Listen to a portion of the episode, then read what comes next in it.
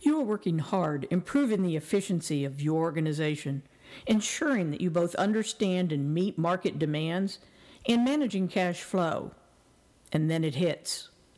Your key supplier's plant burns down. Both your plant and the street it's on are flooded from a water main break, and you can't even have access to assess the damage. A dock strike leaves critical materials in an unreachable ship. Life isn't fair, and neither is business. So be ready when bad things happen. Here's where to begin. My name is Becky Morgan, and you're listening to my podcast series, Finish Strong. Identify those things most crucial to maintaining and restarting operations. For example, a place to meet and work, a means to communicate, and employee, customer, and key supplier contact information are usually high on the list.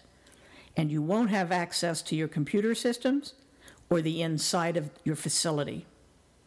Next, determine the types of damage most likely to occur to those crucial items or likely to keep you from accessing them.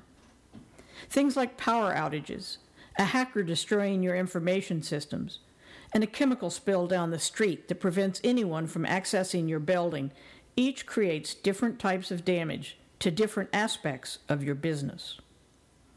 Prioritize based on both potential negative impact to the business and most likely to occur, and then define contingency plans for those critical areas.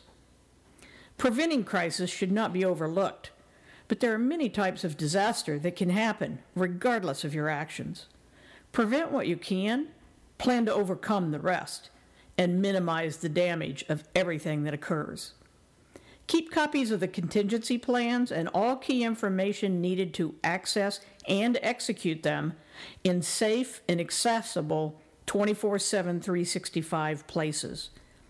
With the cloud, that's much easier to do than before. The Boy Scouts said, Be prepared. That's good advice. You've been listening to Finish Strong, my podcast series. This is Becky Morgan. For more information like this, visit my website at fulcrumcwi.com.